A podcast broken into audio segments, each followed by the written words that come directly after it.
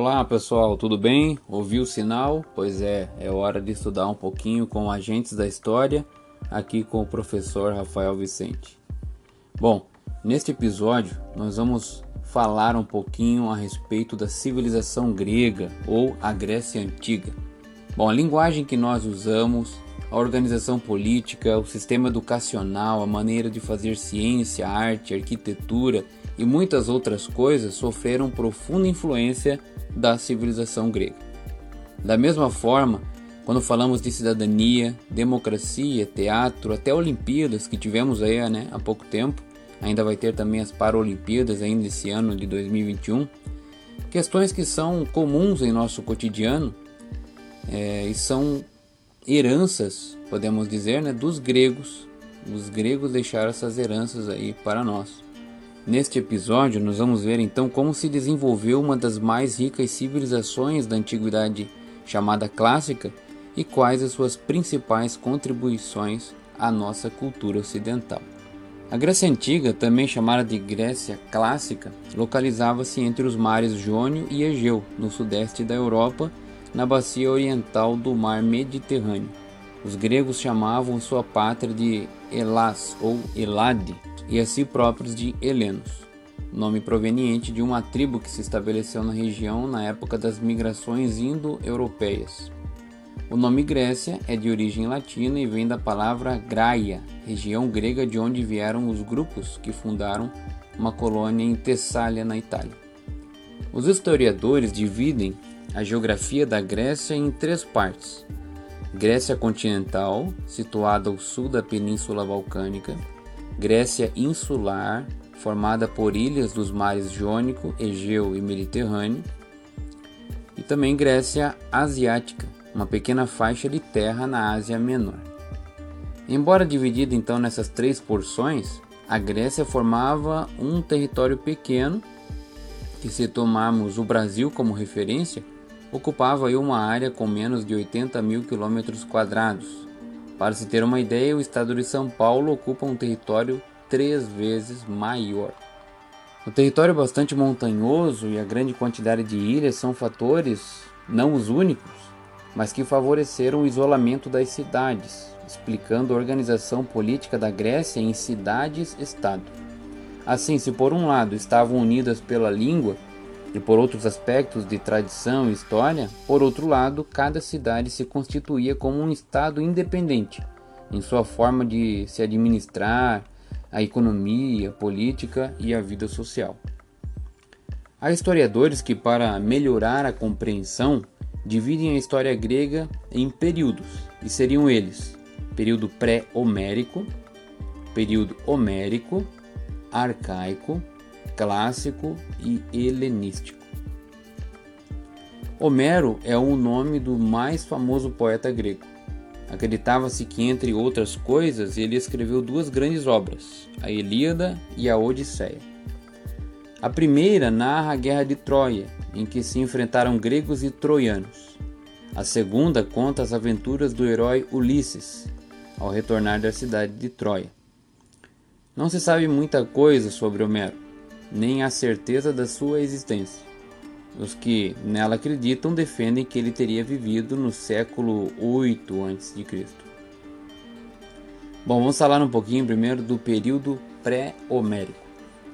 Foi nesse período que se deu início à ocupação das regiões gregas por povos nômades que vinham do leste europeu.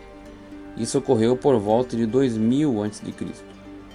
Entre os principais povos destacaram-se os aqueus, os jônios, os eólios e mais tarde os dórios. Habitando a península do Peloponeso, eles fundaram algumas cidades, entre elas Micenas e Tirinto. Os micênios desenvolveram um intenso intercâmbio comercial e cultural com os habitantes da ilha de Creta. Desse intercâmbio originou-se a cultura creto-micênica. Por fim, aproximadamente no século 15 a.C., os aqueus dominaram completamente a sociedade cretense. Os jônios e os eólios integraram-se às populações do território grego. Contudo, a ocupação dos dórios, os últimos a chegar ao território grego, foi violenta. Depois de algum tempo, aniquilaram a sociedade dos aqueus. A invasão dos aqueus provocou uma migração em massa para outras regiões do interior e do litoral grego. Agora vamos falar do período homérico. Nesse período, a base da organização social foi o clã, o conjunto de famílias. O clã era comandado por um chefe, patriarca. Nessa época produziam-se cereais, uvas, oliveiras, trigo e cevada e criavam-se ovelhas, porcos e cabras. Além disso, o artesanato em cerâmica, fabricação de tecidos, armas, embarcações objetos destinados ao comércio marítimo eram atividades importantes. A sociedade organizava-se por meio da posse coletiva da terra. No final do período homérico, o crescimento da população, a escassez de terras e a desagregação dos clãs provocaram grande crise na sociedade grega. Os parentes mais próximos dos chefes dos clãs se apropriaram do, das melhores terras. E a desigualdade social, então, se acentuou. Com o tempo, a sociedade estava dividida entre os proprietários de terras, a aristocracia rural, e os não proprietários. Ao mesmo tempo, com a disputa de terras entre os clãs e a união das famílias mais poderosas, surgiram as cidades que, para se proteger eram cercadas, frequentemente por muralhas. Foi nessa época que surgiram as cidades-estado, chamadas de polis. Governadas por um rei chamado Basileu, as centenas de cidades-estados gregas eram totalmente independentes umas das outras, exceto quando uma ou mais cidades eram submetidas a outra através da guerra. Agora, período arcaico. O final do período homérico e o início do arcaico são marcados pelo desenvolvimento das cidades-estado gregas. Entre as principais polis desse período destacaram-se, anota aí, Atenas, Esparta, Corinto, Tebas, Argos e Mileto. O crescimento das cidades, do comércio internacional e a concentração de terras nas mãos das famílias mais poderosas levaram os gregos a deixar o seu território de origem e a colonizar áreas distantes. Entre outras colônias, os gregos fundaram Bizâncio, Siracusa, Nápoles e Nicósia. Nesse período, a concentração de terras tornou-se cada vez maior, pois os pequenos produtores foram obrigados a entregá-las aos grandes proprietários para pagar suas dívidas de empréstimos destinadas a atividades agrícolas. Em muitos casos, os camponeses que não conseguiam pagar tais empréstimos acabavam sendo escravizados, encarados com desprezo pelos cidadãos, homens livres. Os trabalhos manuais na agricultura, na mineração, eram exercidos então pelos escravos. Para a elite, esses tipos de ocupação desvalorizavam o status social, então deveriam ser exercidas pelas classes oprimidas, que, segundo eles, eram menos capazes intelectualmente.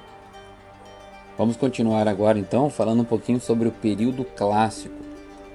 Em razão das conquistas e do grande crescimento econômico e cultural dos gregos, o século V a.C. ficou conhecido como Idade de Ouro da Grécia, ou Século de Péricles, considerado o maior governante de Atenas, a principal cidade desse período.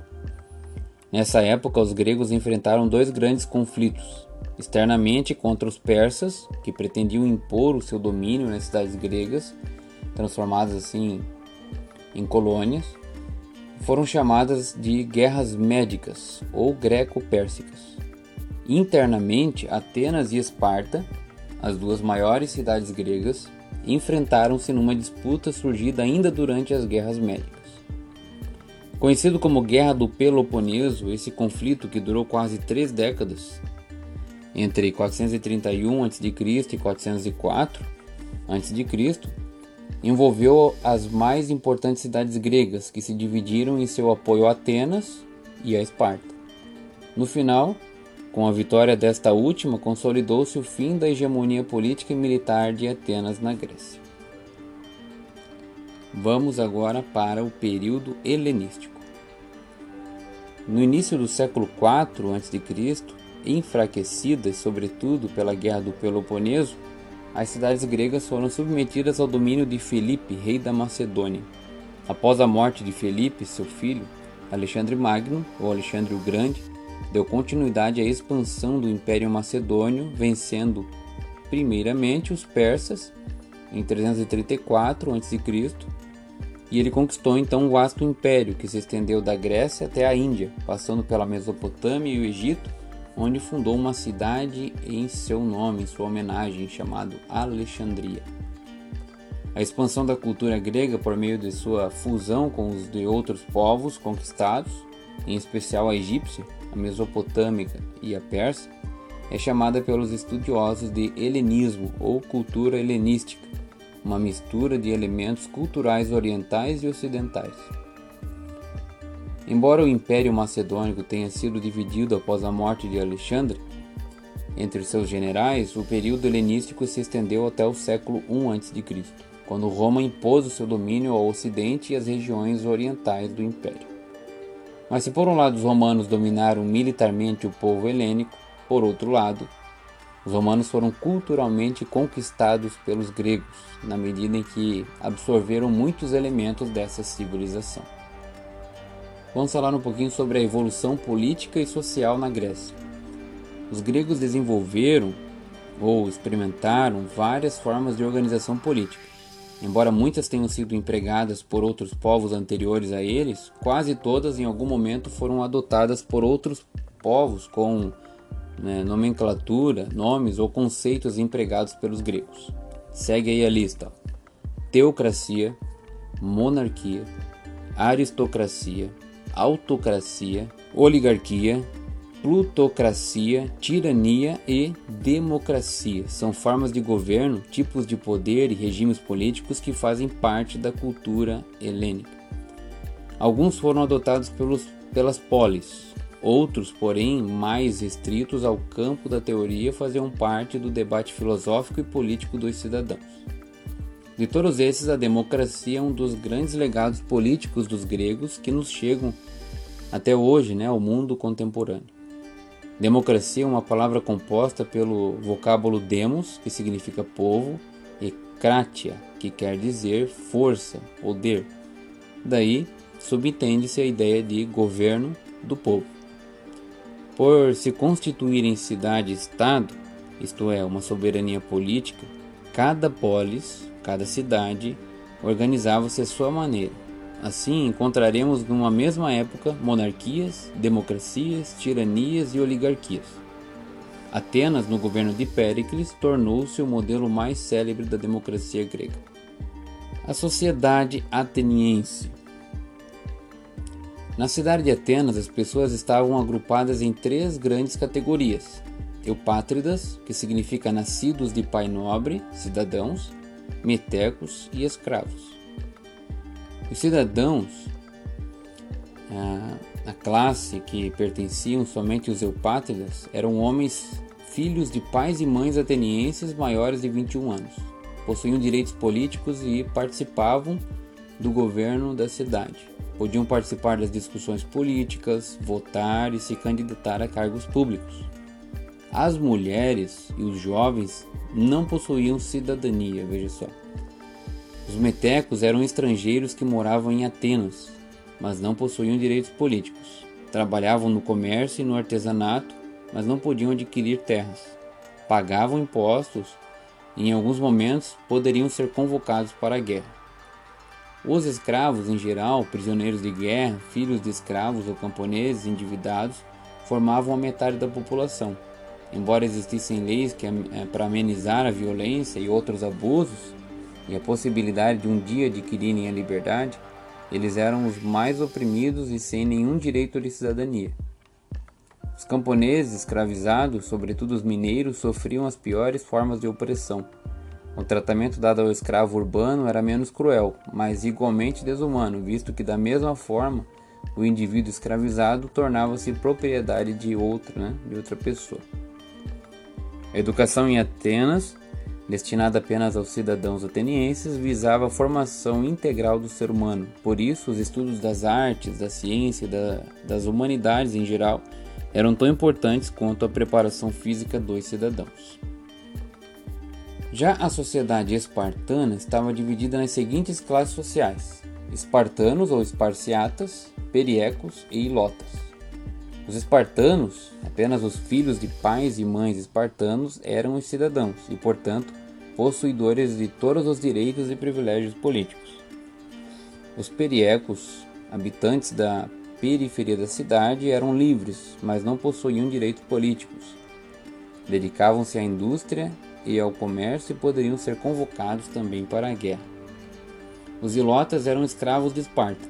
Eles se diferenciavam dos escravos atenienses por estarem submetidos à, escravi à escravidão pública.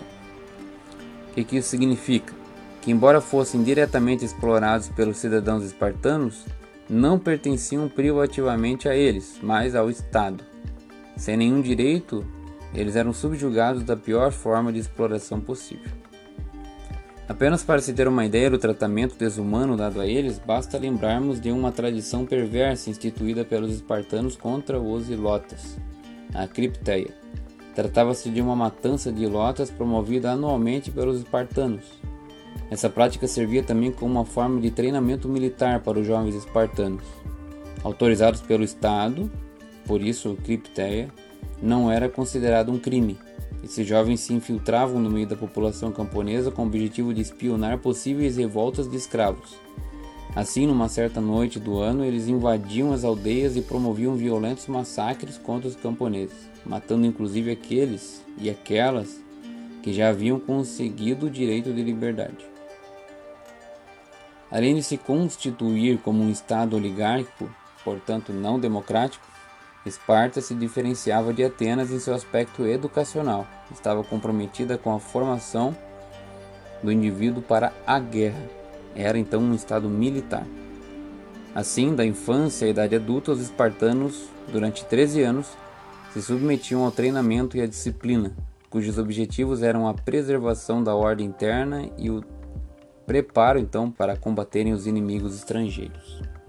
Para fechar, vamos falar um pouquinho aqui sobre a religião e a cultura dos gregos, né? As cidades gregas eram politeístas. As principais divindades eram veneradas em todas as cidades. Eram os casos de Atena, Apolo e Zeus. Os deuses e as deusas eram feitos à imagem e semelhança de homens e mulheres, distinguindo-se deles pela imortalidade. Por isso, os dramas, as alegrias, as dores, os prazeres e todos os sentimentos humanos constituíam igualmente características atribuídas a essas divindades. Além dos deuses, existiam também os semideuses ou heróis, cada qual com suas histórias. Os heróis eram personagens que possuíam dimensões humanas e divinas, bem parecidas aí com os super-heróis que nós temos hoje, né? Que as pessoas gostam de assistir filmes, séries, desenhos.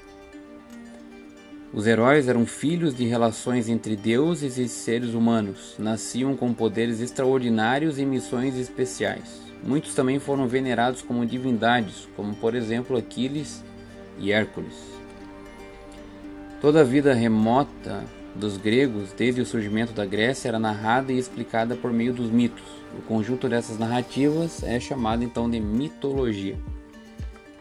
Se para cada realidade presente havia uma explicação mitológica no passado, o futuro também poderia ser compreendido pela mitologia. Para isso, eles recorriam aos oráculos. Lá, os sacerdotes e as sacerdotisas, segundo a crença, dialogavam com os deuses para saber o futuro das pessoas, da cidade e do mundo.